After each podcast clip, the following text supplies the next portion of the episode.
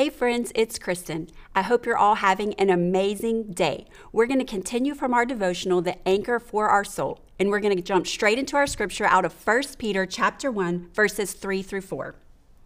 All praise to God, the Father of our Lord Jesus Christ. It is by his great mercy that we have been born again, because God raised Jesus from the dead.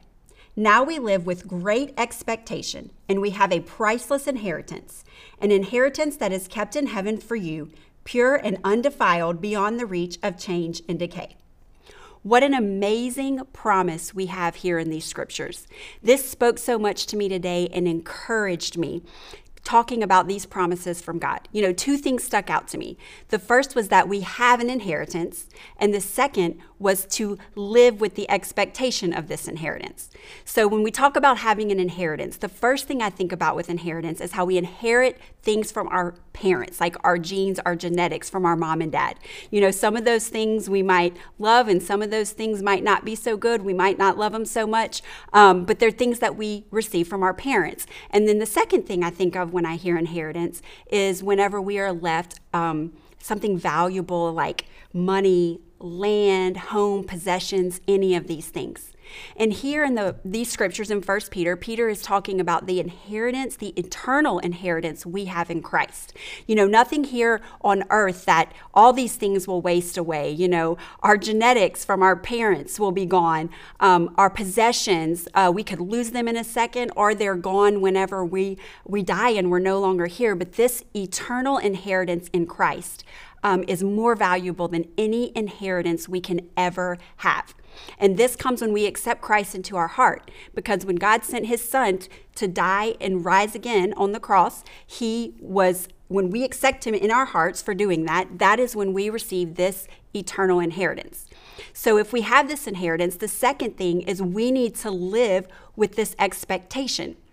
So, what does it look like to live with the expectation? You know, the first word that came to my mind was joy. You know, what sets us apart from those around us? If we have Christ in us, which means we have that promise of the eternal inheritance, you know, what sets us apart? And joy was the first thing i thought of because joy is is different than happiness. It's not just like a feeling or an emotion we have. You know the, the bible says that the joy of the lord is our strength and that is very true and, and gives us some direction on um, one way to find strength in hard times, and that's by walking in the joy of the Lord. So I think of joy, you know, that's despite our circumstances. That's despite our pain and the things we're facing. Now, you might be thinking, like, well, if I'm walking in joy, does that mean I'm not supposed to feel sad? And no. Again, joy is different than happiness. Um, so I believe that joy and sadness and grief and pain and all those things, they can coexist. Because beneath all those emotions and those very real feelings, in the depth of our soul, we can still have joy in the Lord, the joy of the promise of His eternal inheritance that we will receive. And I also think about trust and hope. Because just like it says up here in the scripture, it says, um, beyond the reach of change and decay. It's talking about our inheritance is beyond the reach of those things. So that tells me again that no matter what happens, no matter what we're walking through, what we're facing, um, what happens here on earth, we can still trust God and have hope in the promise of His eternal inheritance for us because nothing and or no one can take that away from us.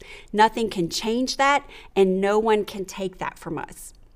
So I don't know about you, but I know that this really in such a simple way spoke to me and encouraged me today whenever I was studying it and reading through it.